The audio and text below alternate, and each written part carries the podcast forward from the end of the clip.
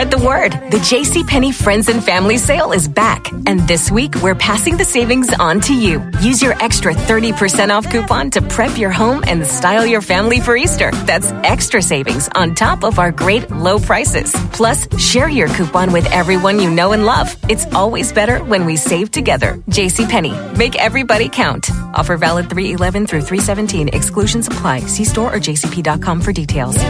The Fan. Fantasy football, point spreads, prop bets, and two guys who proudly call themselves degenerates. Is that so terrible? This is On the Money. Look at those muscles. Oh, this is your lucky day. Sponsored by Bud Light, brewed for a crisp taste. Here's Dave Biddle and Scotty Vegas. Welcome to the season premiere of On the Money.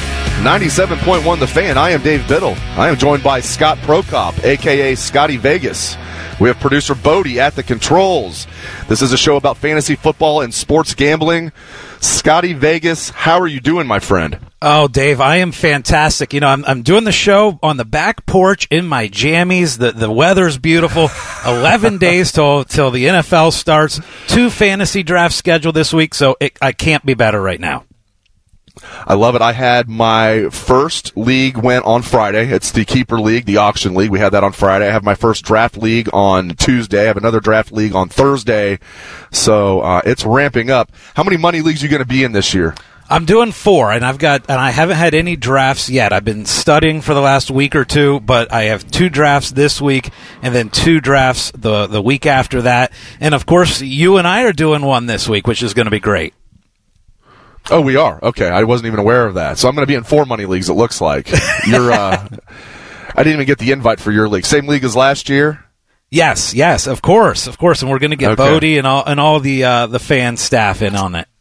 That makes sense. Okay, I should have asked you about that. I love how on the air here we're breaking news about the uh, fantasy football league that I didn't know I was in. So now I can tell my wife I'm going from three money leagues to four money leagues. She's going to be thrilled about that.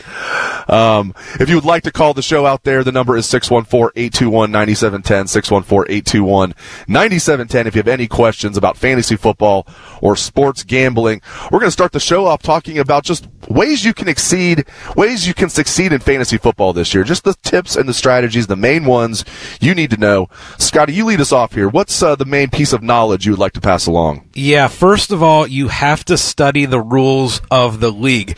You got to uh, exploit those uh, those rules. Work harder than your opponent. And I mean, uh, Dave, you and I are doing a league, and I I had you send me the exact criteria for points.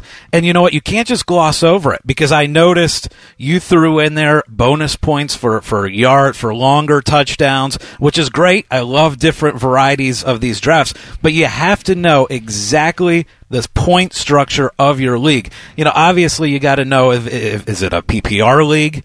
You know that those are the type of things that you have to know first off before you start making your draft and putting your draft sheet together. You know, I'm I'm a commissioner. I like to sneak a little funny point system in every once in a while. If you remember last year, I snuck in an extra point for quarterback scoring uh, uh passing touchdowns. I love to do that do that just to make sure the rest of the league is paying attention.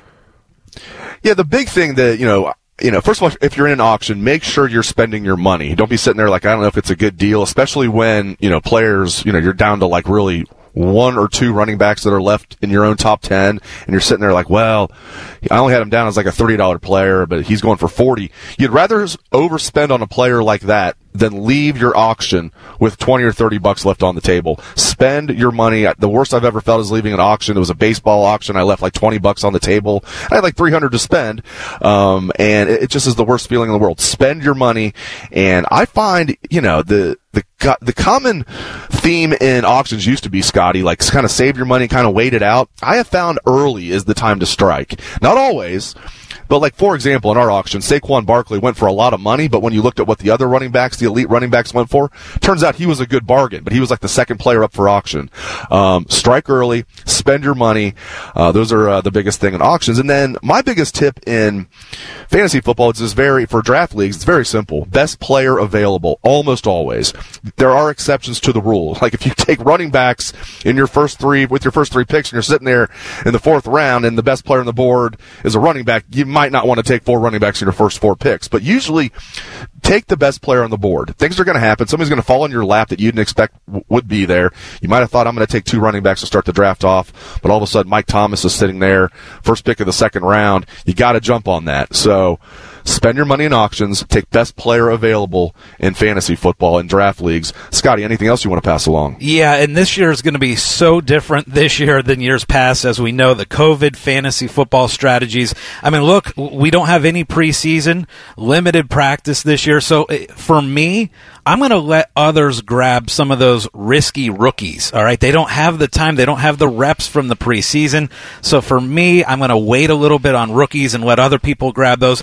And look, there's also going to be an extra emphasis for guys who are going to be on teams with returning head coaches and coordinators. Look, there's, there's several. I think there's five new head coaching changes. There's a lot of new offensive coordinators. To me, it's going to take a little bit of time. So those first three, four, five weeks, you know, where these head coaches haven't had the experience with their teams, with their coordinators haven't had the experience.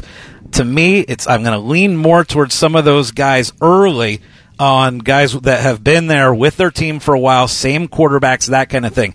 Just because I think that'll benefit you right out of the gates, not only in fantasy football, but also in gambling and, and looking at teams that have the experience coming back. Yeah, this isn't a foolproof plan, but it's one that I use. It's usually players on new teams, especially elite players that move to a new team. It usually doesn't go as well for them. There are exceptions to every rule, but I used Le'Veon Bell last year. You know, that might be an extreme example because he also took off the previous year from football, but I think going into last year, people are like, okay, Le'Veon Bell, we thought of him as the Le'Veon Bell that played for the Steelers. That was at one point the best running back in fantasy football. He could carry the rock. He he could catch you 100 balls in a year. He scored a bunch of touchdowns. But then he goes to the Jets, and he's probably the same guy for the most part, but just a bad fit for the Jets. Adam Gase never liked that signing, uh, and maybe he was maybe Le'Veon was a little rusty, uh, taking a year off, but it just wasn't the same guy. So you're not drafting Le'Veon Bell that was at, in his prime with the Steelers last year. You're drafting Le'Veon Bell with the new team with the Jets, and it didn't go well. So you know, I'll, I'll, look at a guy this year. Now, it's the, I still love Hopkins. I still love Hopkins for the Cardinals, but he's joining a new team, and I still think he's going to do well. It's not going to be like Le'Veon Bell where he's a bust, but if it's between Hopkins and maybe Julio Jones, you know, if Mike Thomas is off the board, I'm taking Julio Jones. Normally, I would take DeAndre Hopkins. I think he's the better player compared to Julio Jones, but it might take some time learning the new offense, get some chemistry down with Kyler Murray. Again, to be clear, Hopkins is still a top three, top four wide receiver. I'm just saying he's not, you know, he would normally be my number two receiver this year. This year, he's probably more like my number four. So not as extreme as Le'Veon Bell, but those players on new teams, they're not the same guy. Yeah, and I agree with that strategy, Dave. You know, if you if you're between two players, you want to minimize the risk. And and for you, DeAndre Hopkins playing on a new team versus taking Julio Jones, who's been in the offense forever. Yeah, that's that's kind of a tiebreaker. And for me, looking at running backs, you know, the, there's been a little bit of a concern for me with uh, Joe Mixon and these migraines. So for me, I, lo- I I really like Mixon. I think he he has a great chance to have a good year. But for me, I'm be- if I'm between say uh, Austin Ekeler and Joe Mixon, I'm probably leaning Ekeler because of the migraine issue. So if, if I'm I'm basically tied between two guys, I want to take the less risky pick, especially in the first round.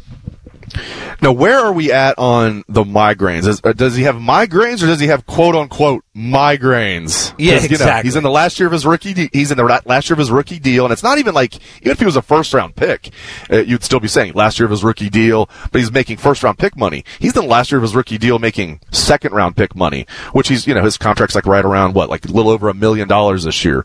Great money for the average Joe, uh, not great money for Joe Mixon because he's worth a lot more than that. So I tend to think that this is just, and I frankly, even as a Bengal fan, do not blame him. Um, I think this is a negotiating tactic where he knows if he just holds out, he's going to get fined. So he's like, you know what? I'll come up with these uh, quote unquote migraines. But I'm on the fence with Joe Mixon. Sometimes I think he might be a bust this year, but I'm a big fan of getting guys that are in contract years. Of course, he could sign this contract before the season begins and Right. you throw that out the window. But my point is, I'm not buying the migraine thing. I think that's just his way of saying, listen, get this contract done or I'm not going to practice. Yeah, no, I understand that, but for me, Ekeler and and Mixon are basically I, I love both players. So for me, the tiebreaker is the little bit of concern. Now, whether it's real or not, we don't know, and I and I tend to agree with you. I think this is a, about a new contract, but as a tiebreaker, I'm going to lim- eliminate the stress of having to worry about it, and I'm going to take Ekeler. I've had some people ask me about fantasy football this year. Is there like a, you know, is the interest in fantasy football declined? You know, if you're trying to, you know, renew your league and you're trying to get guys back in your league, are less guys wanting to play? I am not noticing that at all. Uh, in fact, you know, you're you're joining my league this year. We're adding uh, Right. to my league. Everybody that was in my league last year is coming back, um, and other leagues I'm in. We add my our keeper league. We even added a team. Poor guy had to like you know basically draft from scratch because the rest of us came back, and he basically was able to pick from our scraps the guys that we cut. Uh, that's the the problem of joining a keeper league uh, when it's already about five years in. But Scotty, what about you? Are you noticing a, a lack of interest compared to previous years, or no in fantasy football? I'll tell you what, I think it's the complete opposite. I think that uh, Yep. from what I've seen, there's more people wanting to do fantasy football. Obviously, knowing that college football is is a, a mess right now, obviously with the Big Ten and all that stuff. I think there's extra emphasis right now on wanting to get involved with fantasy football, and and maybe it's more people that wanted to do one or two leagues in the past now are doing three or four. But I'm definitely seeing a lot of interest in fantasy football. I'm with you, man. I, I think if anything, you know, people are just starving for sports and football, and um, I think the interest has gone up. But I've, I've seen some people on Twitter th- say things like they're seeing la- a lack of interest. I'm like, you guys are hanging out with the wrong people. Is, my response to that. No, all right, let's get in. Let's have a little fun here. Scotty and I are going to do a first round mock draft. So it's like we're in a 12 team league and we're going to go snake format. That, that doesn't matter because we're not going to do the second round. But Scotty, we're going to do 12 picks. We're going to take turns. You've got the first pick. I'll take the second pick and we'll go from there. Scotty, you are on the clock. Who is the first pick in the draft? Well, I am very excited I've got the first pick because this one is a lock. I'm going Christian McCaffrey. I, I mean, the guy posted the second most highest points in fantasy football history last year. It's a, an offense that's going to rely heavily on him again. I'm going McCaffrey at one, and I don't think there's any question. Bark, you know, you could look at maybe Barkley there, but I'm going McCaffrey. Yeah, it's it's a uh, it's a clear course. Every it seems every year we do this where oh this guy is the clear cut number one fantasy guy, and somebody else inevitably will finish uh, with the uh, most fantasy points. I'm going to jump uh, Saquon Barkley. It's really close between Barkley and Zeke with me, but I'm going to take Zeke. I just believe in that offense more. I believe in that offensive line a lot more. Um, you know, I think, um, you know, Zeke, I think he's going to catch the football more this year. He might not have as many rushing yards, but he's still going to. They're definitely going to throw the football to him more. It's very close. I'm taking Ezekiel Elliott with the number two pick. I think I know you're going to take number number three. Who you got? Yeah, Scott? but I do love your I do love your Zeke pick. Look, there's there's players in fantasy football that you tend to draft year after year after year. I've had Zeke in my leagues three years in a row. Uh, you know, I I always buy high on Zeke, but uh, so you taking him, I'll, I will take Barkley at number at number three. I think it. I think it's 50-50. I think McCaffrey's almost a lock for everybody at one, but then Barkley and Zeke at two, three. I I think it's pretty close. So I'll, I'll grab Barkley since you've got Zeke. By the way, in the keeper league I was in, Barkley went for ninety-two dollars, which seems like a lot. Zeke went for hundred and four. That was the most. Wow. Those two were the, those two were the most. Period. And keep in mind, people are keeping like other good running backs. Like, um, you know, I kept Dalvin Cook. Kamara was kept. Some other guys were. McCaffrey was kept. So it was like Barkley and Zeke were the two main guys that were out there.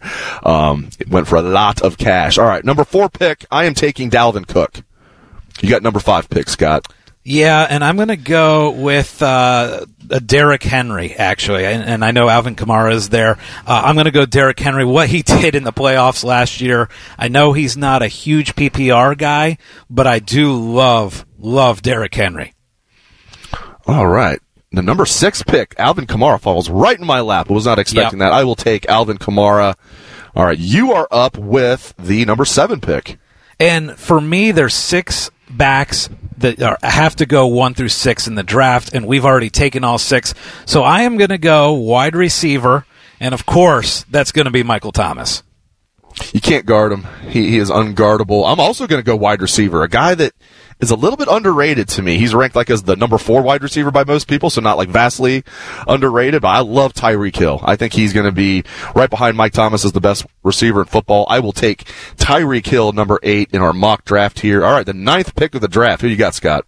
Yeah, I'm actually going to go with a rookie. I said, you, you know, tend to stay away from rookies. He's the one rookie that I would love to target in the first round, and that's because he's the Chiefs running back, Clyde Edwards-Helaire. I, I, to me, the the amount of uh, opportunities that he's going to get at the goal line is going to be high. I'm taking him with this pick.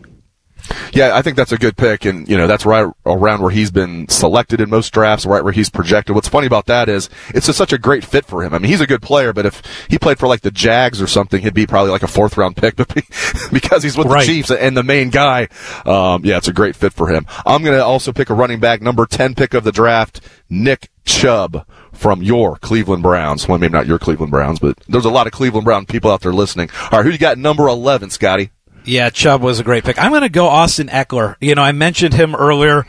I was between Ekeler and Mixon, and I still like Mixon as a, as a good first round running back. But to me, Ekeler and the ability with the PPR, I know it's not a great offense, new quarterback, but I like Ekeler, and I think they're going to use him constantly. So I think his usage is going to be so high that I'm taking him at, a, at pick number 11. The 12th and final pick of the first round is Joe Mixon, although I have kind of a bad feeling about it. I might have to be drinking a lot of Bud Lights when I'm watching uh, the Bengals this year because Joe Mixon, I, I, he could be a bust candidate, but I'm taking him at 12 because when healthy, when motivated, he's fantastic. Speaking of Bud Light, On the Money is sponsored by Bud Light, brewed for a crisp taste. The fan, Ohio sports destination. We really appreciate Bud Light sponsoring the show. All right, how high will some of the Buckeyes be taken in fantasy drafts this year? Also, when will sports gambling finally be legalized in the great state of Ohio? That is up next on the money 97.1 The Fan. The first and the best. Your home for all things Buckeyes, Jackets, and former linebackers. Everybody in your crew identifies as either Big Mac Burger, McNuggets, or McCrispy Sandwich. But you're the filet fish Sandwich all day. That crispy fish, that savory tartar sauce, that melty cheese, that pillowy bun. Yeah, you get it every time. And if you love the filet of fish, right now you can catch two of the classics you love for just $6. Limited time only. Price and participation may vary. Cannot be combined with any other offer. Single item at regular price. Ba da ba ba ba. Making inappropriate innuendo. The Fan, Ohio sports destination.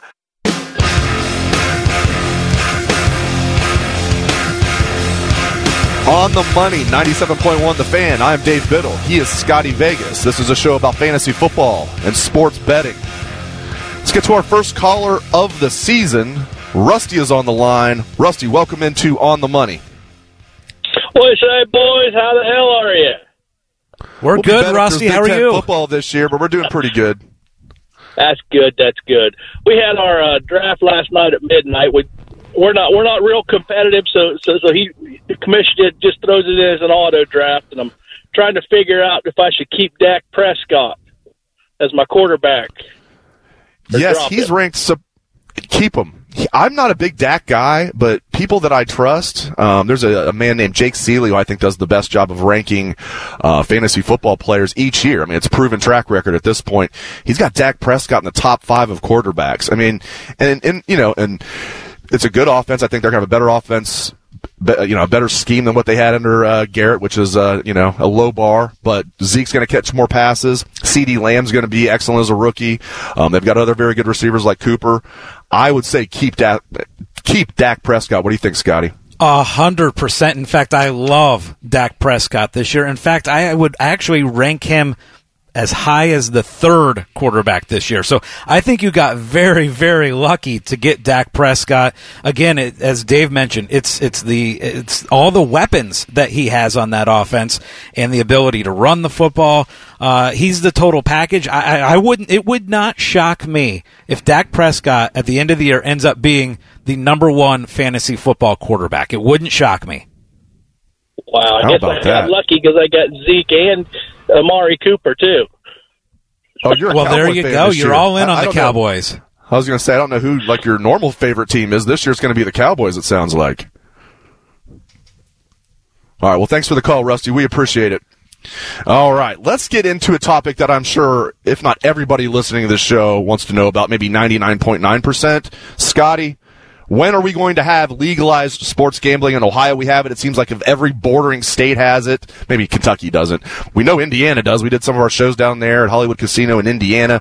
When are we going to be able to go to Hollywood Casino here in Columbus and be able to make some legalized sports bets? Well, that's the billion dollar question right now, David. And and honestly, part of the delay in this has been uh, the focus, obviously, which makes sense on the coronavirus, and that's kind of slowed kind of the efforts down a little bit to get this going. But uh, in late May, the Ohio House did pass a, ver- a version of a legalization to authorize, regulate the uh, the sports betting. So there is a little movement in the House. Now, what's got to happen is the House and the Senate have to get together together. Now, the House wants the Ohio Lottery to be the regulator, and the Senate, they're calling for the Casino Commission. So there's got to be a coming together. And uh, from everything that I've heard, is they, they expect that to happen, to negotiate it potentially late this year. Uh, the last that I've heard as far as a date on when we could possibly expect Ohio sports gambling is potentially by March Madness time next year. So fingers crossed, but uh, that's that's kind of the timeline. Again, there's been uh, several situations that have pushed this back, uh, but it is still active and on and on the front line right now. Ohio lawmakers get this done. It's silly to have the state's money leave the state to Indiana or West Virginia or wherever else. People are still going to be gambling on sports. Might as well do it here. Get this done. All right, let's move on. Buckeyes in fantasy football this year. Scotty, let's start with the running back position. Um, uh, there's there's a couple good ones for the Buckeyes. Let's start. Uh, how do you think? Looking deep, guys like J.K. Dobbins, where he might go. We know where Ezekiel Elliott's going to go. I tend to think J.K. Dobbins is a little underrated this year because even if if Ingram stays healthy, Dobbins is going to get some touches. If all of a sudden if Mark Ingram gets hurt, J.K. Dobbins is a running back one on a very good offense. But just break down the running back position for the Buckeyes in fantasy this year. You put it absolutely correct. You know, J.K. Dobbins is one of those sneaky plays. Now, again, here locally, we all know J.K. Dobbins and what he can bring to the table. He's going average draft position right now. He's getting drafted in the mid 80s, uh, which will put him, you know, potentially seventh or eighth round in your draft. Look, he's going to get touches. He's going to get eight to ten touches a game, even with Mark Ingram in the lineup. Uh, and, and as you said, this is an offense similar to the Chiefs where you're going to expect expect a lot of goal line carries, a lot of scoring opportunities. So I could see Dobbins sneaking in there. And look, Ingram's a little older. Uh, I, I, wouldn't be shocked if J.K. Dobbins by week seven, eight, nine is challenging Mark Ingram for this for the starting job. So I, I like J.K. Dobbins again. If you can get him in, in round seven, round eight, and be your third, fourth running back to stash. That's a great pick. A couple of the other running backs, Kurt or um, couple of the other backs that are, are out there. Carlos Hyde, he's kind of uh, a guy who actually had a good year last year, signed with the Seattle Seahawks during the offseason. He's actually going to battle behind Chris Carson this year. Um, so I, I actually think that very, very late, Carlos Hyde, right now his average draft position is 205, which means he's only going in the deep, deep leagues. I like him there as well. So to me, it's Hyde, Dobbins, and then obviously Zeke, who's going in the top three in every fantasy draft. Those are your running backs.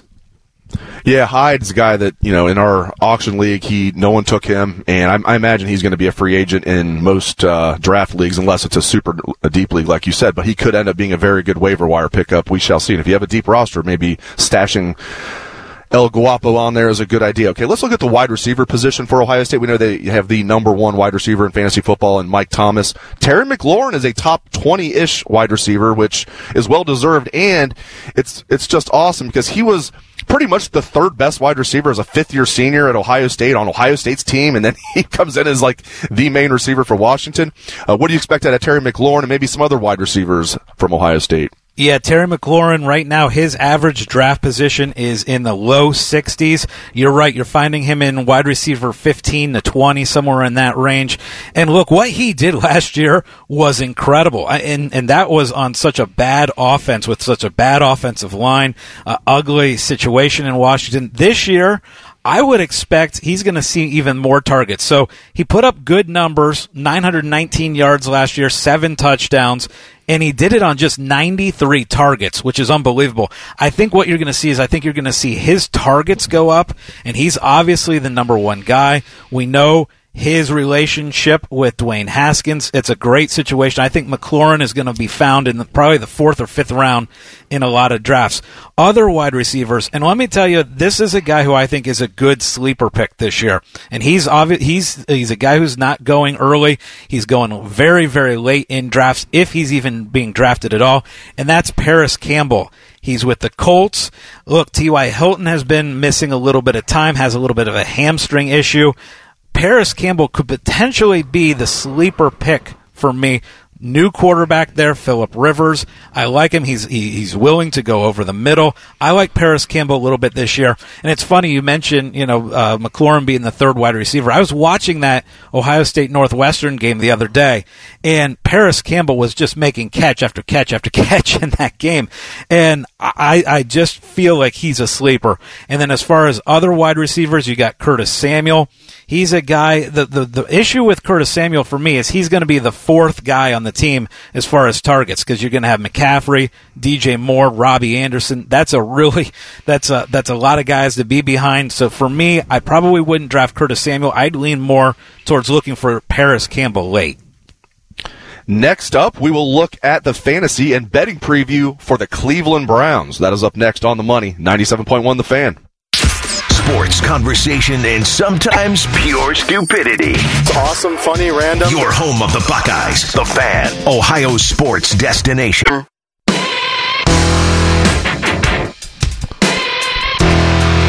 On the money, 97.1 The Fan. I am Dave Biddle. I am joined by Scotty Vegas. If we do if you would like to call the show with a question about fantasy football or sports betting, the number is 614-821-9710. Again, that's 614-821-9710. All right, Scotty, let's take a look at the Cleveland Browns from a fantasy and betting standpoint. First of all, in fantasy, who are you targeting from the Browns? Who do you, who are you staying away from when it comes to the Browns, Scotty? Well, as far as who I'm targeting, uh, look, Nick Chubb to me is going to be uh, a monster this year. And I know that there's a lot of people that are questioning, well, will Kareem Hunt steal some of his points, some of his goal line carries? I'm not worried about that. Look, I think Nick Chubb with this offense, Kevin Stefanski runs a lot of two back sets. He did it with the Vikings last year, so I think there's going to be plenty of carries to go around for both Chubb and Hunt. Now, I will say if I'm grabbing Nick Chubb in the first round, you know, maybe pick number eight, ten, somewhere in that area, then I'm probably looking to grab Kareem Hunt as a handcuff a little bit later on. But to me, I really like Nick Chubb. Guys who I'm avoiding. Honestly, I was so frustrated last year because I had Odell Beckham on my team, and every single week he disappointed for me. Now, I don't expect that to happen again this year. I think they'll be a little bit better. But look, I think Kevin Stefanski's offense is going to lead more to the running game this year. So to me, I'm actually staying away from Odell and Landry. I could see uh, investing in Austin Hooper. You know, this is a guy who's coming off career highs in receptions, targets, yards, and touchdowns. I think it was a great sign by the Browns. He's only 25 years old. I think him as a tight end is a good target. I'm staying away, however, from Baker and the wide receivers. What about you, Dave?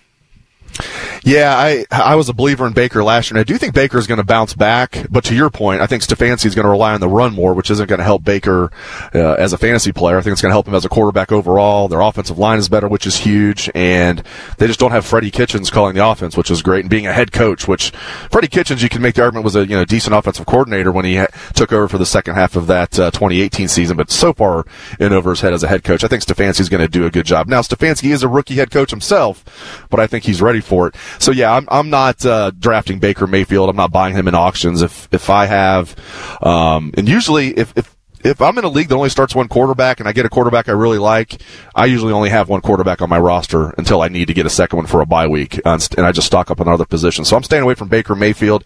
I love Nick Chubb, but to your point, uh, um, you got to get Kareem Hunt if you can, if you have Nick Chubb, because Kareem Hunt's still a really good player and he's going to steal some carries and some touches from Chubb. But again, they're going to run the ball a lot, so I like Nick Chubb a lot.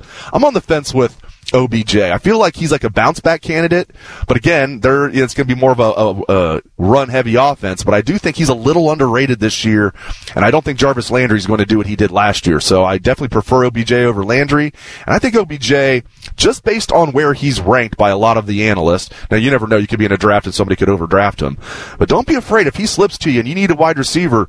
OBJ could be, I think, um, I think he's going to have a better year this year than last year. I'll put it that way. All right, uh, one more thing about the the Browns here. They are underdogs by eight and a half points in their season opener at the Ravens. No surprise there. Then they turn around four days later. They host the Bengals Thursday night, week two game. The Browns are favored by seven and a half points. So eight and a half point dogs first week. Four days later, seven and a half point favorites over the Bengals. What do you make of that, Scott? Yeah, that's that's pretty that's pretty wild. So basically, what you're telling me is, if the Ravens and Bengals were playing, uh, you're probably looking about what 15, 16 point spread right there. I mean, that's that's pretty incredible. And looking at the at the Browns as far as winning the division, they're uh, oh, actually they're plus 540 on the lines that I'm looking at to win the division. Obviously, the Ravens are the heavy favorite in the division, and then Steelers are uh, plus 400, so four to one, and then Browns, and then Bengals are, are 20 to one, which that's throwing away money. But uh, as far as that Week One spread, Dave, you know it's funny. As a bettor, I think I'm going to look this this year to taking points in Week One because look, I mean it, so many situations in week one, we don't have any preseason. We don't have it, nearly the reps. So to me, I think that's going to even out some of these teams. The only thing that I would be looking at though is the Browns have the new uh, head coach. So that makes me a little bit nervous. You know, the, the time spent there together hasn't been the same, but they do still have Baker and pretty much the same offense and, and weapons. So I, to me, that's a lot of points for week one. Let's switch gears and talk about win total over unders for AFC teams. We'll get to NFC teams later in the show, but we're going to focus on AFC teams and their over unders for win totals. I love these. Whether it's NFL, I like it in Major League Baseball, though I was foolish enough to think the Reds were going to actually be good this year. Uh, but I love the season win total over unders. All right, let's start at the top. Scotty and I are going to say which way we would bet. Uh, the Chiefs and Ravens are tied for the most. Eleven and a half is the over under. Let's start with the Chiefs. I will take the over. I think they're going to go 12 and 4 or better. I know that, you know, 11 and 5 to me would be a bad year for the Chiefs. Um, although, you know, they won the Super Bowl. Maybe they're going to have the you know, mindset of let's just cruise and get in the playoffs and we'll be fine. I'm taking the over for the Chiefs at 11 and a half. What do you got, Scott? I'm with you on that. I, I, I, think over as well. I mean, to me, that's such a great offense, such a loaded team. I wouldn't be shocked if, if they get to 14 wins this year. So I'm going over. Ravens 11 and a half. I'm going to go over for them as well. I think they're going to be right around 12 and 4. I don't feel quite as good about them as I do the Chiefs, but again, I mean, they're clearly the two best teams in the AFC in my opinion, two of the best in football. I'm going to take the over with the Ravens. What do you think? I, I agree with you. I, I'm going over as well tied for third in the AFC. The Patriots and the Steelers, nine and a half. So pretty big jump there from the top two teams, Chiefs and, and Ravens, eleven and a half. Patriots and Steelers are the next best at nine and a half. Let's start with the Patriots. I will go over nine and a half. I think he's going to find a way to go ten and six. He went what eleven and five with Matt Cassel that one year. Uh, they didn't even make the playoffs that year when Matt Cassel had to play instead of Tom Brady after Brady got hurt in the opener. But a lot of Patriots have, you know, opted out because of COVID. Um, so I'm going to take over on the Patriots at nine and a half. What do you got? I'm actually going to go under on the Patriots. Look, for for me, so many changes, uh, and also this is a team that had an easy schedule last year. They face a tougher schedule this year. I think the AFC East is a little bit better this year than it was last year, so I'm going to go under on that one. Steelers nine and a half. I will go under that, although I do think they're going to be a solid team. But I have them pegged more at nine and seven. It's going to be really close. What do you got for the Steelers? Over or under nine and a half wins? I'm going to go with the Steelers going over because I actually am a big Steeler guy this year. I, I think they're going to be very good. I think they're going to be right in that tier, right? Maybe maybe slightly below the tier with the Chiefs and the Ravens, but I think I think they're going to get 10, 11 wins this year. Over. Tied for fifth in the AFC for win totals. The Bills and the Colts at nine. Let's start with the Bills. I have the Bills going over nine. I think nine and seven's a very good possibility. Then you would push. I have over nine for the Bills. What do you got? Uh, I'm under on the Bills. I think Josh Allen kind of takes a little step back this year. I'm going to say under for the Bills. Colts at nine. Hmm, that's a tough one. I will go with Philip Rivers there. Hmm, I'll go over for the Colts, but it's really close. What do you got? Colts over or under nine? Boy, nine is nine's a good number. They've got an easy schedule uh, with Philip Rivers. I like it. You know, boy, right at nine is is where I'm at. So I'm going to say, uh, can I say push? yeah, you can. Of course you can. Yeah. Okay, I'm going to say I, that would be a no bet push for me. There you go. Okay, can't push this next one. Titans, number seven in the AFC, eight and a half wins. I will. I just think they're going to regress this year. I think Tannehill was like we we know who Tannehill was. He just kind of caught fire at the end of the year and still wasn't that good. In the playoffs, they just tried to run the ball. I'm going to go barely under. I think they're going to be a, a, about an eight and eight football team this year. I'll go under eight and a half for the Titans. What do you got, Scott? I'm with you. I think there will be a little regression. Look, they were nine and seven last year. I think uh, you know getting nine again would be a surprise to me. I'm going under. And then tied for eighth in the AFC, the Browns and the Broncos. Eight wins. Browns, I have going.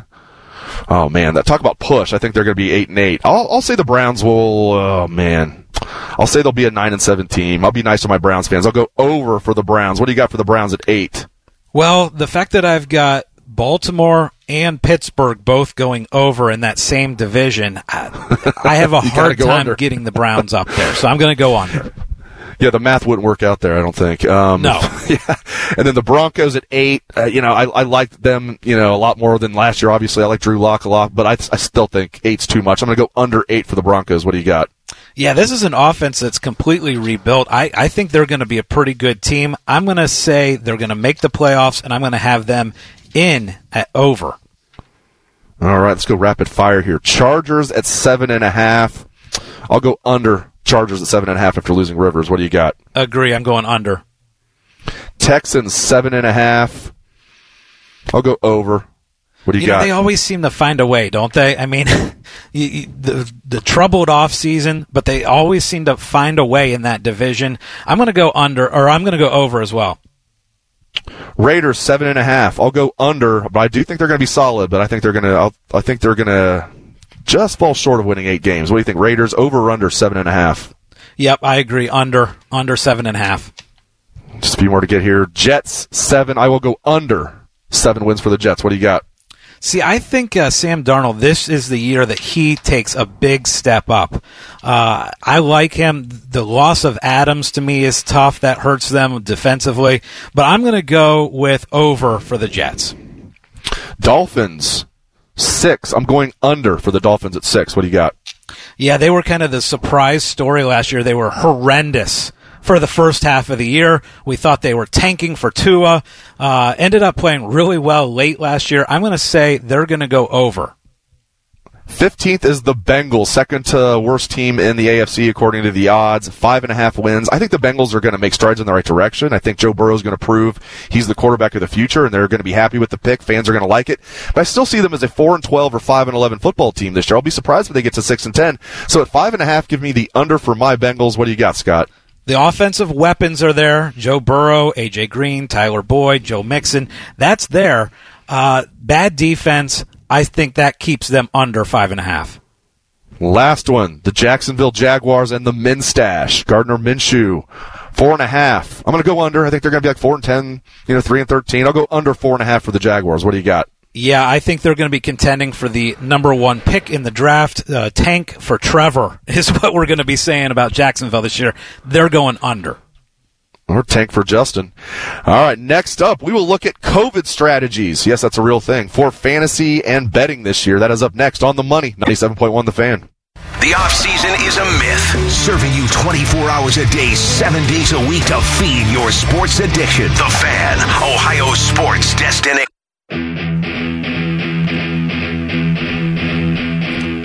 On the money, 97.1 The Fan. I am Dave Biddle. I am joined by Scotty Vegas. We have producer Bodie at the controls. All right, Scotty, let's get into COVID strategies for betting and fantasy football. You know, it's 2020 when we're talking about this. Scotty, my friend, you have the floor.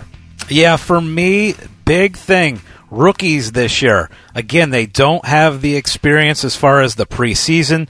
The camp started late. To me, rookies, let other people take the rookies. Second thing, also, new head coaches and different and, and, and different offensive coordinators they're going to factor in especially early in the season.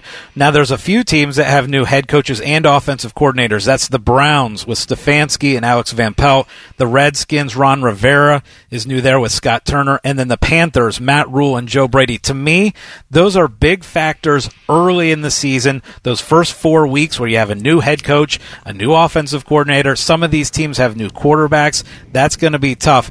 And then obviously, more important this year than ever is going to be to make sure that you have a handcuff for your top players. You know, if you're going to go and you're going to draft uh, a top line running back, make sure you get his backup later on in the draft. That's going to be huge because there will likely be weeks where some of your top players are going to be out. You have to have the handcuff to be able to to put in there, and that's another strategy is is denying your opponents their handcuffs. You know, taking a chance on some guys in rounds 10, 11, 12 that are backup running backs just because you think that there's a potential that some of these starting running backs will go out. Scott, you know, a lot of NFL fans for years have been saying, why do we have preseason football? It's the dumbest thing in the world. They should just cancel the preseason. Well, guess what, football fans? You're getting your wish this year. No preseason games. How do you think this will affect fantasy, especially early in the season, if at all? I think it'll have a big effect. I, I, really do. I think more so for the young players. Look, the veterans, they don't need these preseason games. But I think it's the rookies, the second year players, those are the guys that uh, that might be affected a little bit more. That's why, honestly, I am staying away from most rookies. We'll get into some of the top rookies. There's still really good rookie running backs out there that I would target, but I would be less inclined, you know, CeeDee Lamb, Jerry Jeudy, those are some of the top rookie wide receivers that are getting drafted. I would be a little bit more hesitant on that because look, they you know CeeDee Lamb hasn't had the amount of time to work with Dak Prescott that he normally would. So to me, those guys would fall a little bit. Look, running back, that's a position that the only difference going from from college to pro as far as, you know, running backs go for the the biggest change is going to be like the pass protection and things like that. And they struggle rookie running backs struggle with that anyway. So I wouldn't be surprised. Obviously the speed of the game as well. But to me, rookie running backs I could still target. It's the quarterbacks, the wide receivers that I would wait a little bit on. What are some worst case scenarios for the NFL this year in regard to COVID? Well, obviously, it's the, the position rooms. You know, if, if you've got multiple uh, players out from the same position group, that's worst case scenario. And I, and I don't know. Let's say, you know, you get a couple quarterbacks out. That's going to have to be a postponed game, right? I mean, you, you cannot uh, just pick up a quarterback off the street. You know, so that to me is worst case. And Dave, what I would like to see as far as the NFL adjusting is maybe adjusting the schedule a little bit. You know, maybe having some Saturday games. Let's say if, if anything were to happen to college football, I'd like to see them move a couple of the games to Saturdays, uh, add to the intrigue a little bit there on Saturday. What do you think, Dave? I would love that. Now, hopefully, we're going to have college football, not just in the SEC and the ACC and the Big 12, because they're definitely going to play. We'll see if they are able to finish. But hopefully, the Big 10 gets its act together and is able to reverse course. I didn't think that was a possibility, but you know, I covered the protest yesterday, and there seems to be a little bit of momentum building toward that. But let's just say, you know, worst case scenario, we don't have Ohio State football this year. Yes, I would love to see that. We see it toward the end of the year when there's no college football. They have the games on Saturday. If there is a limited college football schedule with no Big Ten, no Pac 12, I would love to see some Saturday games. I, I don't need any Friday games. Right. We have Ohio high school football, which is amazing in itself that we're going to have Ohio. We do have Ohio high school football, and we might not have Ohio State football this fall. Probably won't have Ohio State football this fall. It is just mind boggling, but that's where we're at. All right. Next up, we will do a deep dive on running backs in fantasy football this year. That is up next on the money, 97.1 the fan. Two men, no. Oh my God! Common Man and T-Bone. Weekday afternoons from 3 to 6. The Fan, Ohio sports destination.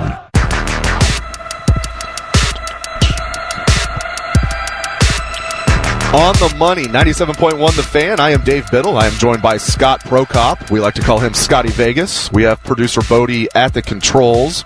If you would like to call the show with a question about fantasy football or sports betting, the number is 614 821 9710. But now it is time for the daily grind. Hit it, Bodie. It's time for On the Money's Daily Grind. Sponsored by Atlas Butler Plumbing Services.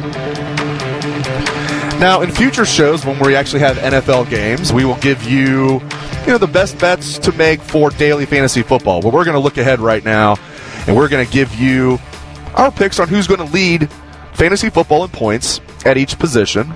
We will start at the quarterback position. I've got Pat Mahomes. You probably got Lamar Jackson, or maybe you got Mahomes as well. Who you got, Scotty? No, I've got Lamar Jackson, and, and the difference to me is the rushing yards. You know, the the rushing touchdowns and the rushing yards. That's why I would go Lamar just barely over Patrick Mahomes. Which, by the way, we talked in the in the first hour about uh, Dak Prescott. I wouldn't be shocked if he's right in that uh, discussion too as top quarterback uh, fantasy points wise this year. Number one running back in fantasy points this year. I think we're going to agree on this one. Who you got? Yeah, I think it's it's Christian McCaffrey's the guy that you have to take. The one thing that I did notice though is in previous years, you know, the only there were three running backs who were number one overall picked that repeated as a top five back the next year, and none of them ended up being the top of the position the next year. So while we think that Christian McCaffrey is the lock, the number one pick, it's he's definitely not a lock to be one of the top top performers the next year just because he was last year. And I, I would usually be, you know, um, a little cautious because of the new coaching staff, but I love their new coaching staff in Carolina. It's going to take them a while to get things going with defense and rebuilding the roster. But I mean, you look at what Joe Brady, the offensive coordinator there in, in Carolina, did with Joe Burrow in his one year at LSU. LSU went from this prehistoric offense to like one of the best offenses you're you're going to see, and it, it took him like two months to install that. You know, it wasn't like it took like oh, year two it finally came together. It's like that was his first year at LSU. They took off. So I think, uh, you know, if you're concerned about the new coaching staff, which a lot of times I would be, I, I don't think that's the case in Carolina. Line at least offensively, I think they're going to do a good job. So yeah, I got McCaffrey as well. Wide receiver Mike Thomas is my pick. Who's yours? Yep, yep. Mike Thomas. I mean, I think he could catch 120 balls this year, so I think he's the clear uh, number one wide receiver. And I don't even think it's close. I, I like Davante Adams, Julio Jones, but to me, uh, it, it's clear it's a big step between Michael Thomas and the, and the second wide receivers. I like Tyreek Hill as the number two wide receiver. I know I'm on an island there. Uh, I know everybody has him like ranked like fourth, maybe even fifth. I, I think Tyreek Hill is going to be the number two receiver in fantasy this year behind can't guard Mike. All right, tight end. Who you got as the number one tight end in fantasy football this year? Well, I'm going to surprise a little bit. I know most people will take probably either Kelce or Kittle. I think this guy is going to be dangerous this year again, and that's Mark Andrews with the Baltimore Ravens. I think he is a good sneaky play. I think I would let everybody draft Kelce and Kittle, and then I would sneak in there and take Mark Andrews right after those guys went. Yes, I hope you're right because I got uh, Mark Andrews in my keeper league auction. Uh, I love it. I'm going to pick Kelce, but I hope you're right. All right, let's get to a caller. Parker is on the line. Parker, welcome in to On the Money on 97.1 The Fan.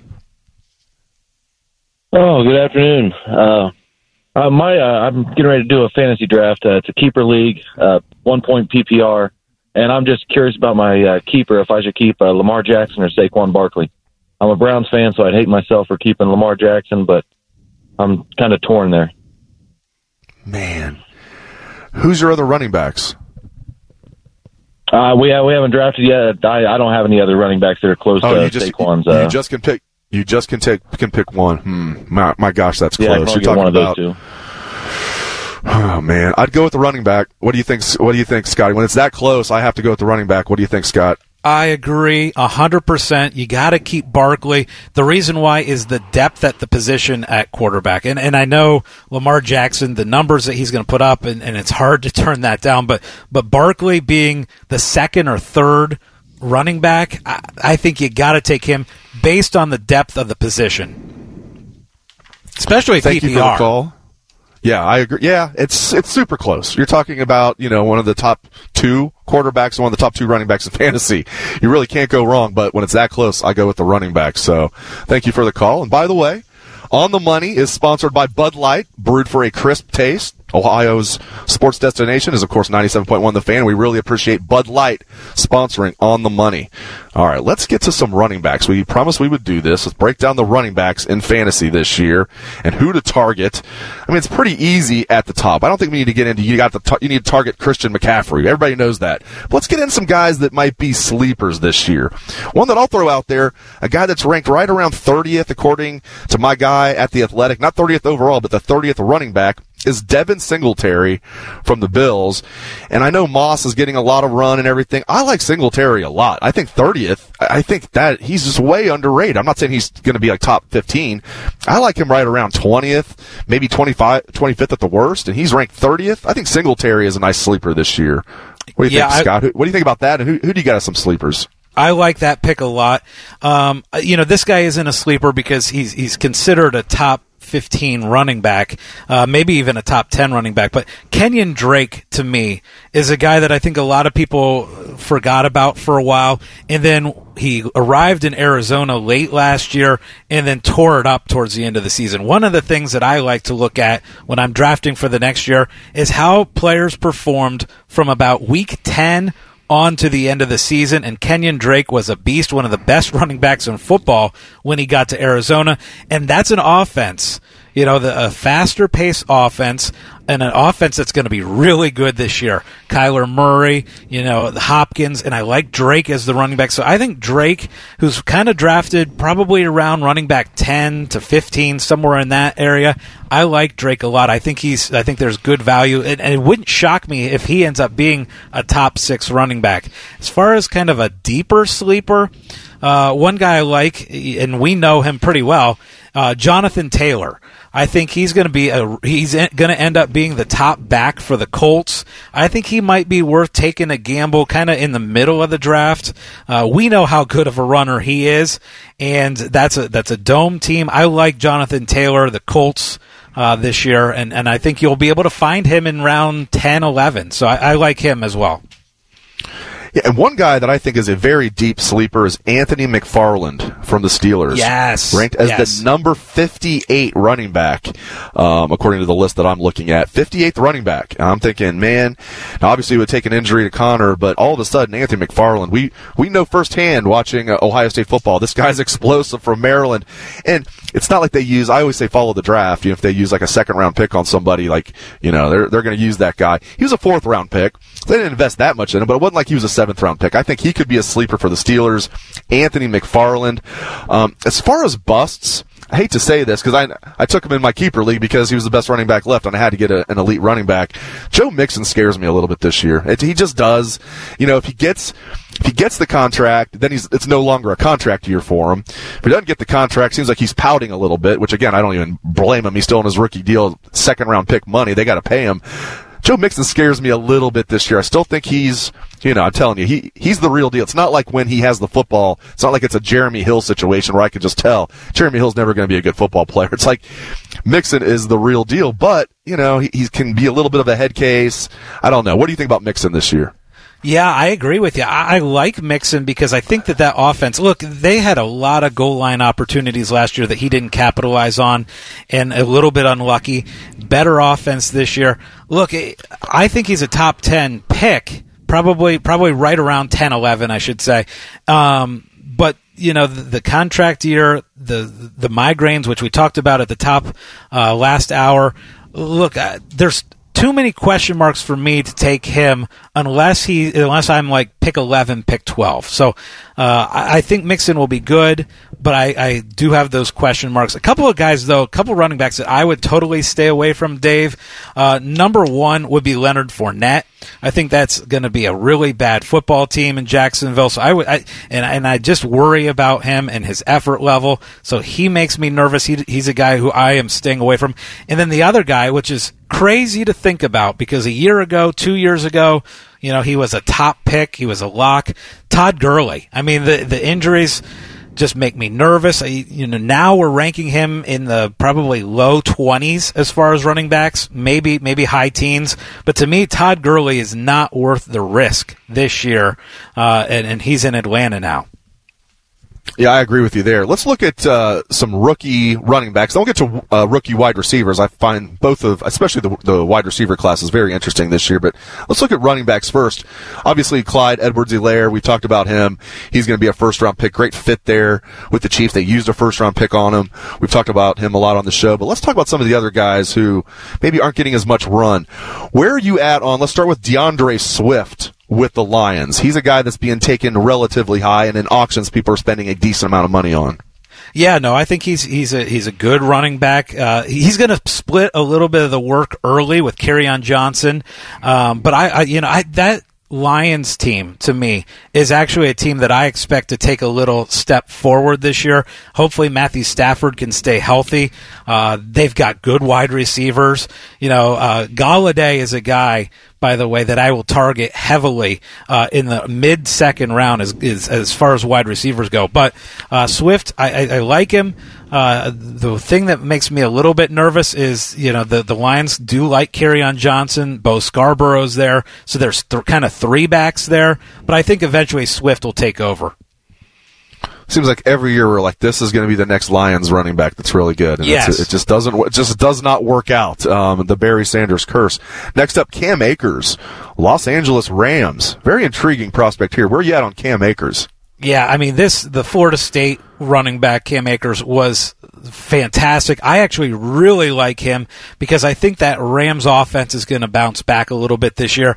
You know, he's, he's another guy who, if you look at the guys he's going to be competing against, Darrell Henderson, Malcolm Brown, he should beat those guys out. He's the better running back. So I think if you can get him round nine, round 10, uh, I, I wouldn't be surprised if he rushes for, you know, seven, eight hundred yards. And I think he's one of those good picks uh, kind of mid mid uh, of the ninth, tenth round.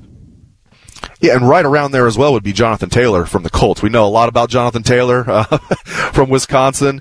Uh, the Colts used a second round pick on him. Uh, I think that was a great pick by the Colts. I think Dobbins going the second round was a great pick by the Ravens. It's very annoying as a Bengal fan that the Ravens draft great every year, it seems like. Even now, Ozzie Newsome's gone, they're still drafting great. But focusing on Jonathan Taylor, what do you expect out of him this year in fantasy? Yeah, right after to me, right after Clyde Edwards Helaire should be Jonathan Taylor. I mean, there there will be a big difference.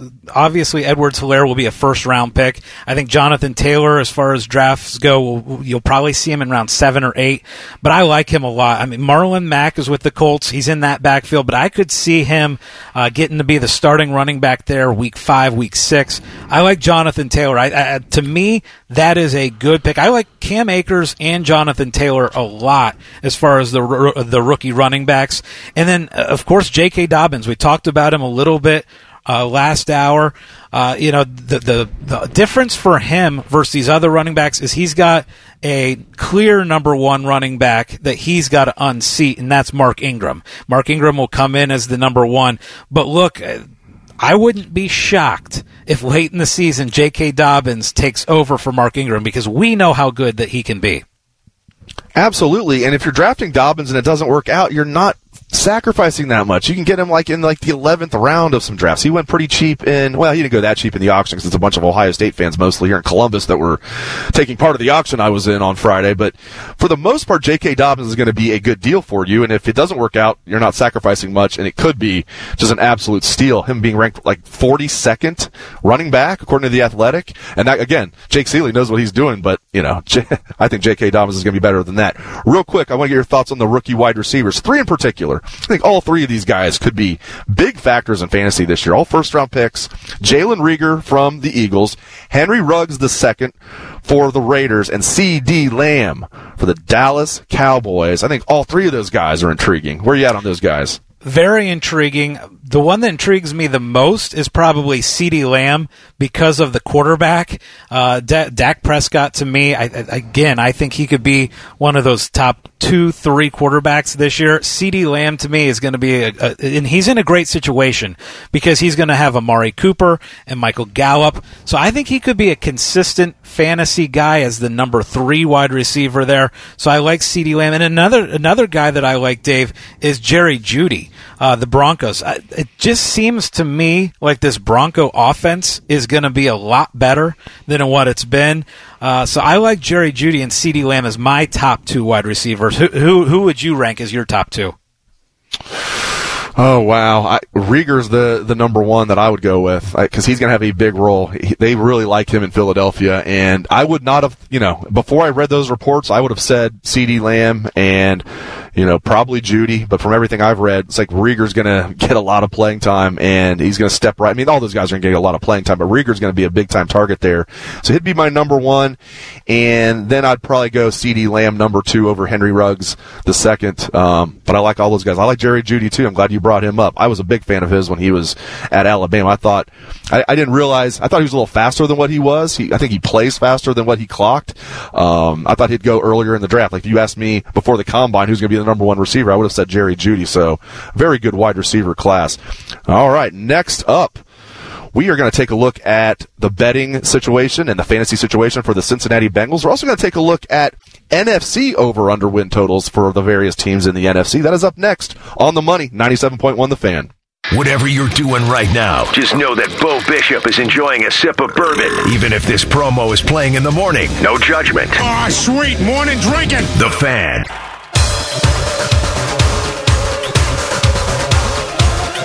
On the money, 97.1 The Fan. I am Dave Biddle. I am joined by Scotty Vegas.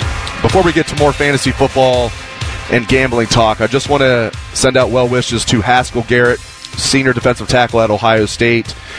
For those that don't know, he was the victim of a gunshot wound last night, was shot in the face, was shot in the cheek.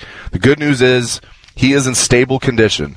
So thoughts and prayers out to Haskell Garrett, senior defensive tackle at Ohio State, who was shot in the face late last night. Again, in stable condition. So, um, I mean, you know, when you hear somebody shot in the face, but they're in stable condition, um, that's good news that he's in stable condition and it's not a lot worse. So thoughts out to Haskell Garrett. All right, let's get into the Cincinnati Bengals fantasy perspective this year, Scotty who to target, who to stay away from. It's mostly who to stay away from, right? Uh, obviously, and even the guys you want to target, you got to be really careful with. We've talked a lot about Joe Mixon, but just kind of break down your thoughts on the Bengals from a fantasy, fantasy perspective this year. Yeah, specifically starting with Joe Mixon. He's getting drafted. His average draft position right now is around 10, so you might see him late first round, early second round. Uh, you know, the thing about Joe Mixon last year, he had 16 rushing attempts inside the opponent's four yard line. He only scored on four of those. So a little bit unlucky. I love the number of rushing attempts inside the four. Uh, that's a lot. That's good. The problem is he only scored on four of those. Um, you know, the, the interesting thing is Gio Bernard. You know, he's a guy that it's amazing, you know, as far as PPR goes, he's, he's not a bad guy to have in case you know something happens with Mixon. We talked about you know the potential migraines, or is it a contract issue? Who knows with Joe Mixon? But G- if you take Mixon, also grab Gio Bernard for sure. And as far as quarterback, uh, Joe Burrow, look. You got to love the opportunity that Zac Taylor is going to give him this year. You know, the, you look at Andy Dalton. Last year, Andy Dalton ended up finishing with the set, with the twelfth most fantasy points despite missing three games. So a lot of that is because the Bengals are behind in games a lot. So they've got to throw the football. They've got to do that. And I think Joe Burrow is going to benefit from that. He, you know, not only that, the Bengals will be behind in games, but Joe Burrow can also run too. He rushed for 800 yards, 12 touchdowns uh, with LSU. So I wouldn't be I, I wouldn't be against taking Joe Burrow uh, late in drafts as a quarterback, and I think there will be certain matchups that you could consider playing him. As far as the wide receivers go, AJ Green didn't play last year. His average draft position this year, to me, is a little too high. Uh, he's going in 28, which is early third round. And then I would actually lean more towards drafting Tyler Boyd. He's going more in, in the mid third rounds. So to me, there's no guys that I'm like extra targeting, Dave, but I wouldn't be against grabbing Joe Burrow or Tyler Boyd. How about you? Tyler Boyd to me is the best value of the Bengals Yes. that I've seen. You know, I think you you laid it out perfectly. Like I'm seeing AJ Green and Tyler Boyd, they're ranked similar, but like usually AJ Green's ranked a little bit ahead of Tyler Boyd. I think it should be the other way around. This is not AJ Green of five years ago. This is AJ Green that has, you know, missed either almost an entire season or at least chunks of games in each of the last three years, and it's you know, it's all problems with his feet, both feet, and that's a problem when you're a wide receiver who's always been very nimble and great on his feet, and still one of the best wide receivers that I've seen. I feel like because he's playing in Cincinnati, because he was with Andy Dalton, who was okay here and there. AJ Green to me overall for his career is underrated, but uh, this is a different AJ Green on the wrong side of 30. You know, at least three surgeries now, and I think Tyler Boyd though, um, I think he is a good value with where you can get him. I mean, I think you're going to be very. Is he going to be a superstar? Who knows? He could be, um, but I think at least he's going to be a good fantasy receiver. Which, if you get him like in the seventh round, you're going to be very, very happy with that. All right, switching gears, let's look at AFC over under win totals for each team. We looked at the AFC earlier. Let's look at NFC over under win totals. Number one, the San Francisco 49ers. Ten and a half is the over under, Scotty. I will take the over. I think the Niners are going to be 11 and 5 or better. Give me the over for the 49ers. What do you got? You know what always scares me is those Super Bowl runners up and, and that hangover. Look, it, it Yes. seems to always happen. We saw it with the Rams. We've seen it time and time again. Falcons. Not- Falcons, absolutely. And will the 49ers kind of fall right into that? I'm a little worried about it. I think they're going to be a good team, but I would take under 10 and a half. Interesting. He next up, tied for second, most win over under in the NFC, the Saints and the Cowboys. I'll start with the Saints. I have the Saints going over 10. Uh, I'll go over 10 on the Saints. What do you got? I agree. I agree. And, and it shocked me how their season ended last year. But I like the Saints. I think this is another, they haven't, the window is still slightly open on the Saints to win another Super Bowl. Unfortunately, I think it could be closing fast if, if this is Drew Brees' final season. Um, but I'm going to say over for the Saints for sure. The Cowboys, I'm going to use my one push here because I think they're going to be a 10 and 6 team. Uh, I don't think they're going to be 11 and 5. I'll be surprised if they're 9 and 7. I guess if I had to pick over or under, I would go under 10 for the Cowboys. I think there's a better chance they'll be 9 and 7 than they will be 11 and 5. But I see them as a, as a 10 and 6 football team this year. So I'm going to take the push for the Cowboys. What do you got? Over, under, or push? 10 wins for the Cowboys. I'm going over actually, and uh, and I think that they get a couple games credit for the fact that they don't have Jason Garrett as their head coach anymore. he was horrendous. They stunk in close games. They were 0 and 5 in games last year that were decided by 7 or fewer points. To me, that's bad luck. That's bad coaching down the stretch. I think they'll be better in these 50-50 games. I'm going over with the Cowboys and that might be one of my favorite plays of the over-unders. Next up, the Bucks and the Eagles are both at nine and a half. I have the Bucks going over nine and a half, and I have the Eagles under nine and a half. What do you got, Scotty? so many weapons with Tampa Bay now with Tom Brady. We haven't even talked about him yet. Uh, the problem is, I think that number's a little inflated. So I'm going to go under for Tampa Bay. And, and you said the Eagles. I'm also going under for the Eagles. Okay, Packers, Seahawks, and Vikings all at nine, tied for the sixth most in the NFC. I'm going to go under for the Packers. I'm going to go over for the Seahawks and over for the Vikings, all at nine. So Packers, Seahawks, Vikings, all at nine. What do you got, Scotty? Yep, I actually agree with all three of what you just said. And my favorite team out of those is Seattle. I think Seattle is going to be one of those teams in the NFC. I could see them taking the jump this year to actually winning the NFC. So give me Seattle over.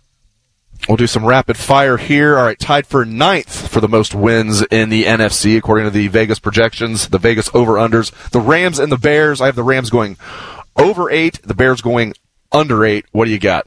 I don't really like either team all that much this year. Uh, I'm going to go under for both.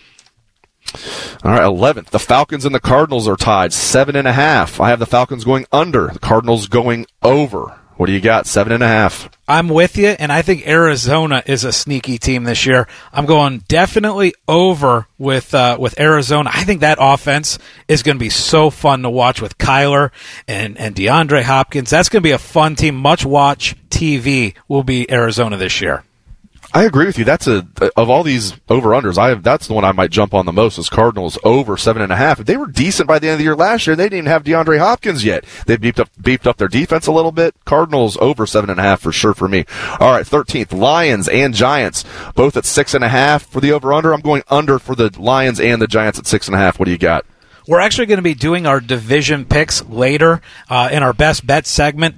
But I will tell you, I think Detroit is a sneaky team this year. I'm going to take them as over. Uh, again, they were playing well until Matthew Stafford got hurt last year. I love Kenny Golladay, the wide receiver. I think they're a sneaky team. I'm going over with Detroit. And remind me of the second team we said there? The Giants. Uh, see, to me, the Giants are going to go under. So give me over with the Lions, under with the Giants. All right. 15th, Panthers, five and a half. Give me the under for the Panthers at five and a half. What do you got, Scotty? Definitely under. I think they're going to be one of the worst teams in the NFL. And the Washington Buckeyes, or the Washington FT, whatever you want to call them, Washington FT, five. I'll go under, although they're going to be improved. I think Dwayne Haskins is going to show he's the right guy, but I think they're going to be probably four and twelve. Um, I'll be surprised if they're six and ten, five and eleven. They could push. I'll go under five for Washington. What do you got? Yeah, I think that division is a little bit better. Uh, I, I, don't see them getting over five wins. I, to me, that's more of a push. I think I could see them right at five. Next up, we will tell you every. Don't you love an extra hundred dollars in your pocket? Have a TurboTax expert file your taxes for you by March 31st to get $100 back instantly. Because no matter what moves you made last year, TurboTax makes them count. That means getting $100 back and 100% accurate taxes only from Intuit TurboTax. Must file by 331. Credit only applicable to federal filing fees with TurboTax full service. Offer can be modified or terminated at any time thing you need to know about quarterbacks in fantasy this year, and we're going to take a look at some very fun NFL player prop bets for the season. That is up next on the money, 97.1 The Fan. We are everywhere on your radio, online, the fan app, Alexa, and behind you in your car right now. Too creepy? Sorry. The Fan, Ohio sports destination.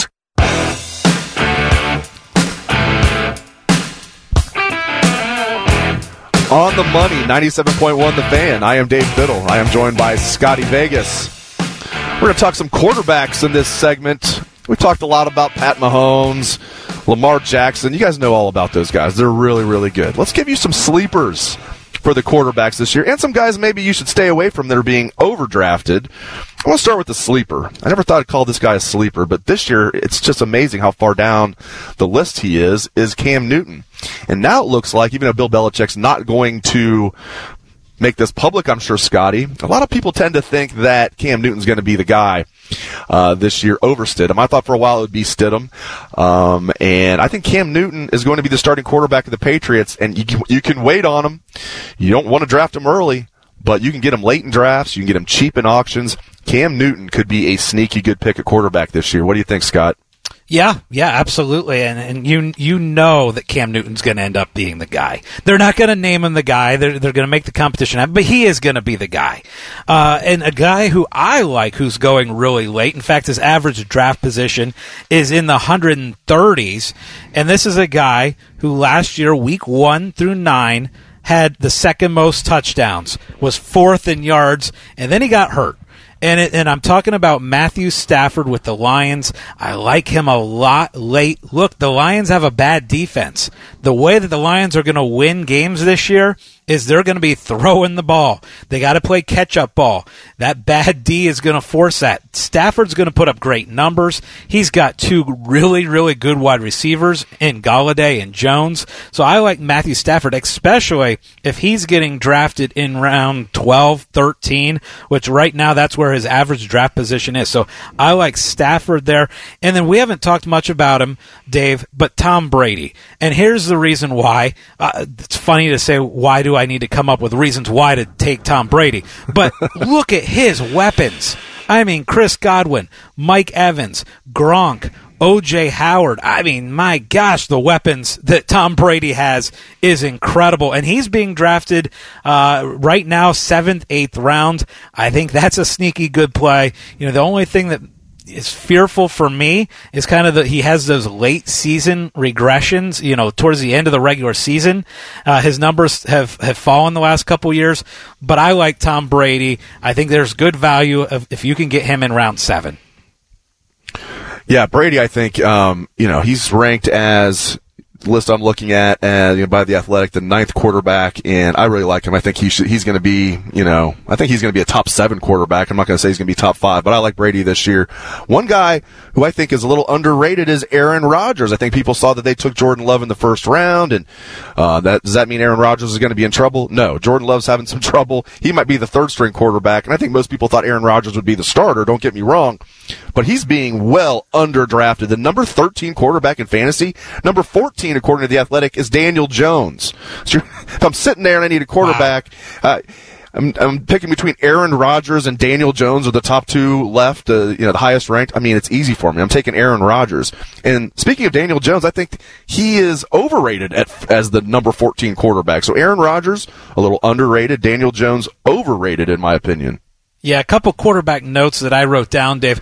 Look, Mahomes last year was the clear number one going into the draft. Everybody took him as quarterback one.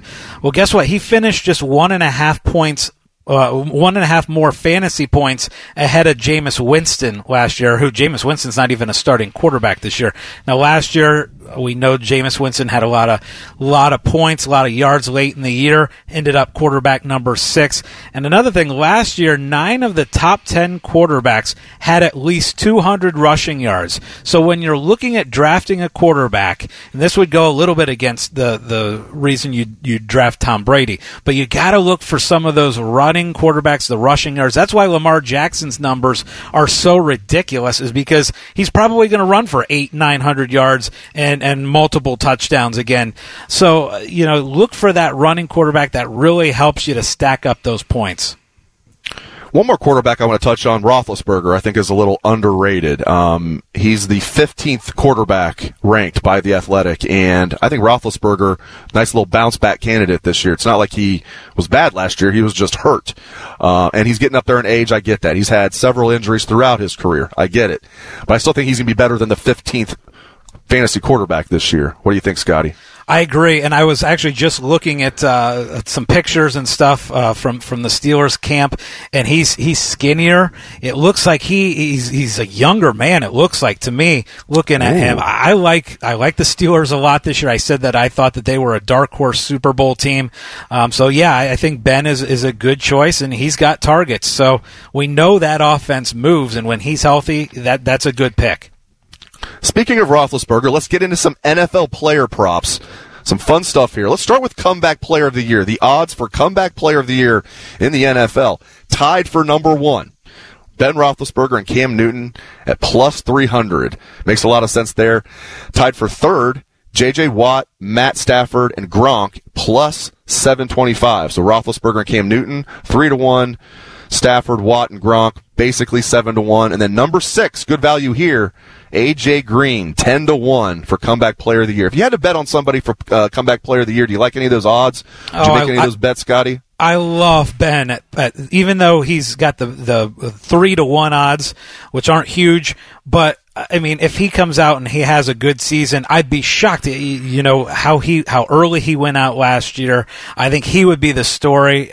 He to me would be the lock to take there. You know what's funny, Dave? Looking at this list, Myles Garrett is on there at 15 to 1. I don't think there's any chance that the NFL would give him comeback player of the year award no matter how great he was this year. oh man, yeah, that's gonna yeah he's gonna have to have like 30 sacks for them to give it to right. him. Uh, let's look at uh, player props for MVP. Number one, Patrick Mahomes, four to one. Number two, Lamar Jackson, seven and a half to one. Number three, Russell Wilson, eight and a half to one. Number four, Tom Brady, twelve to one, and then tied for fifth. Dak Prescott and Kyler Murray, 14 to 1. You like any of those? Yeah, the two that stand out to me are Russell Wilson uh, at eight and a half to one, and Dak Prescott at fourteen to one. I, I, I, like both of those teams a lot in the NFC.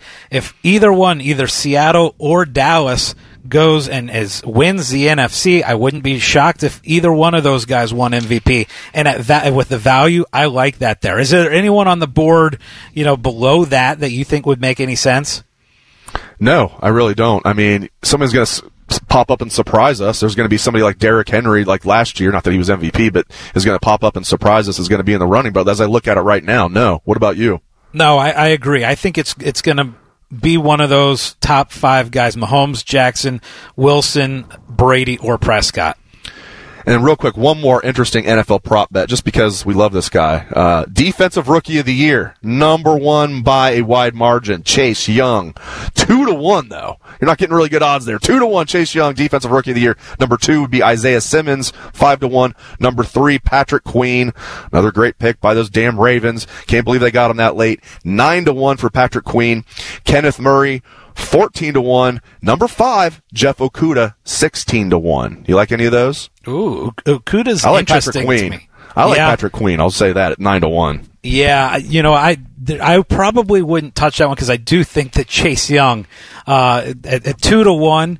Uh, the value's just not quite there, but uh, but I you know as far as those bets and and how about by the way de- we're sticking defensive. How about the fact that Nick Bosa is number two for uh, defensive player of the year, uh, right behind Aaron Donald in the odds. So the the incredible uh, we're we're seeing Buckeyes everywhere, but number two uh, Bosa in the defense and number one in the rookie defense Chase. Don't you love an extra $100 in your pocket? Have a TurboTax expert file your taxes for you by March 31st to get $100 back instantly. Because no matter what moves you made last year, TurboTax makes them count. That means getting $100 back and 100% accurate taxes only from Intuit TurboTax. Must file by 331. Credit only applicable to federal filing fees with TurboTax full service. Offer can be modified or terminated at any time. Gone. Next up here on On the Money is our best bet segment, and you will also find out where Scotty Vegas is putting his $100 at this week. That is up next on the Money, 97.1 The Fan. If it's Buckeye football you crave, you come to the right place. And if it's day drinking you crave, you've also come to the right place. The Fan, Ohio sports destination.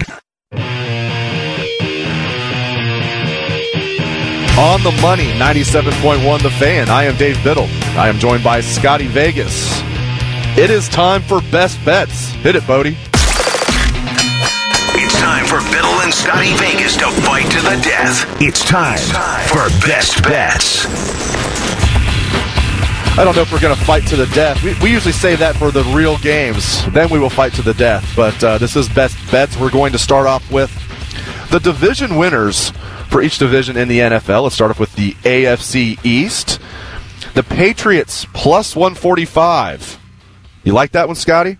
Ah, boy, this this division to me is 50-50. Bills, Patriots. I I guess I would lean Patriots just because of history. How about you? Yeah, I'll, I'll take the Patriots. Um, the Bills, you know, are a trendy pick, but I'm taking the Patriots. Um, and I think McDermott's a good coach, but give me coaching. Uh, I think the Bills have a more talented roster, but not that much more talented. Belichick, best coach in football history. Give me the Patriots. All right, the AFC North, the Ravens, big time favorite. They are favored. They are minus 185 to win the division. The other choice is Steelers plus 375, Browns plus 450. The Bengals, I think you have them at plus 2,000. I have them at plus 1,600. That's according to Bovada. Who are you taking, Scotty? Boy, you know, I like the Steelers a lot this year. I just don't see them winning the division over the Ravens. I, I think you got to take the Ravens. Uh, but to me, the Steelers are going to be a contender in the playoffs. But I'm taking the Ravens to win the division. Yeah, I'm taking the Ravens to win the division, but to give some gambling advice, if I was betting on this, I would. I think the best deal is Steelers plus 375. But Exactly. I'm taking the Ravens to win the division. All right, AFC South. Who you got, Scotty? I'm going with the Titans at two to one. I, I, you know, they got into the playoffs last year, made a little run. Henry's back. I love what Vrabel's doing. Give me the Titans. I don't quite trust the Colts, even with Philip Rivers. I think the Titans at plus 175 is the best bet, but I have the Colts winning the division. They're plus 120, so I don't like their odds as much as the Titans. I think it's almost a toss up, but I, I will take the Colts over the Titans. It's close though. All right, AFC West, the Chiefs are the favorite. Yeah. Minus 350, shockingly. I mean, obviously, I think we're both taking the Chiefs, correct? That's correct. Not yeah. even close. If people are wondering, yeah, Broncos plus 750, Chargers 8 to 1, Raiders 10 to 1. All right, let's move on to the divisions in the AFC. Let's start, or excuse me, the NFC. Let's start with the NFC East. Cowboys minus 120, they're the favorites, followed by Eagles plus 145, Giants 10 to 1, Washington 16 to 1. Who you got, Scott? Uh, I'm going Cowboys. I just I, I love that offense. I think the defense is good enough, and and to me, this is obviously a two horse race. Cowboys Eagles. Give me the Cowboys. I got the Cowboys as well. NFC North, the Vikings are the favorite, plus 175, but this is a close one. Packers nipping on their heels, plus 180. Bears, 4 to 1. Lions, 4.5 to 1. Who you got, Scott? Don't sleep on the Lions at four and a half to one. I know that's a crazy answer. There's always a team that goes from worst to first. It's kind of wild. Give me the Lions. Wow. Not just Yeah. that you think that's the best bet to make it at four and a half Yes. to one, but you're going to have them to win the division outright. Look at you. Yeah. You might want to do the money line on that one then. Um, all right, give me. Uh, I'll take the Vikings. I'll go with chalk here. All right, NFC South. This will be an interesting one. Saints and Bucks. Saints are the favorite. Minus 105. Bucks plus 145. Who you got? I'm going to go Saints. Uh, I just feel like the Bucks. You know, obviously the talent is there, uh, but give me the Saints. The the continuity of the same head coach, same quarterback, all that. I like that. I'm going to take the Bucks. I, I I am buying into Tom Brady and Bruce Arians and the Bucks this year. Give me the Bucks, but it's that's going to be a fun battle between those two future Hall of Fame quarterbacks, two of the best ever, and Drew Brees and Tom Brady. All right, NFC West.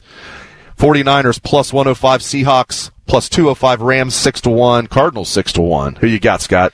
I'm going to go with the Seahawks. I like them a lot. Uh, I think they're a Super Bowl contender. Give me the Seahawks out west. Ooh, I like the odds there for the Seahawks, but I like the Niners to win that division. I wouldn't bet on it because it's basically even money, but like, uh, I like the Niners to win that division. All right, now let's get to our conference champions. I'll go first this time. I have, this is, I'm really going out on a limb here. This didn't happen at all last year. Oh yeah, it did. Chiefs and 49ers. So I have got, I have a Super Bowl repeat, which I know the odds are highly against that, but I have the Chiefs and the 49ers playing for it all this year. Who do you think will be in the Super Bowl, Scott? I'm going to go with the Chiefs as well, but I'm going to go with Chiefs versus Cowboys. Chiefs, Cowboys, and, and uh, you know, I just love them taking the big jump this year. Uh, Dak contract year. Give me the Cowboys. Super Bowl winner, I have the Chiefs to repeat. Who you got? I'm going Chiefs as well. And my $100 this week, Dave, is going to be on a little parlay. It's going to be a division parlay. I would be taking the Baltimore Ravens to win their to win the division with the Chiefs to win the division, which are obviously two relatively big favorites. You can get one to one if both of them happen. Hundred bucks, you're gonna win a hundred bucks if those happen, and I like both to happen. So that's my hundred bucks this week. I like it. How great is it that we're just two weeks away from NFL football? Really, less than two weeks. We have the Thursday game. Less than two oh. weeks away from NFL football. It's fantastic. 11 days, Dave. Unbelievable. And we got a great Bud Light contest, a pick'em contest that all of our listeners can participate in, win that Bud Light Ultimate Man Cave. This is going to be so much fun. That's right. Thank you to everybody. We'll be back next week. This is On the Money, 97.1 The Fan. 25 years of conversation, 25 years of play by play, 25 years of memories. Proud to be your heritage sports talker. The Fan, Ohio sports destination. WBNS FM, HD1 Columbus. The Fan. This is Sports Center. The Athletics, Raptors, and Celtics about to tip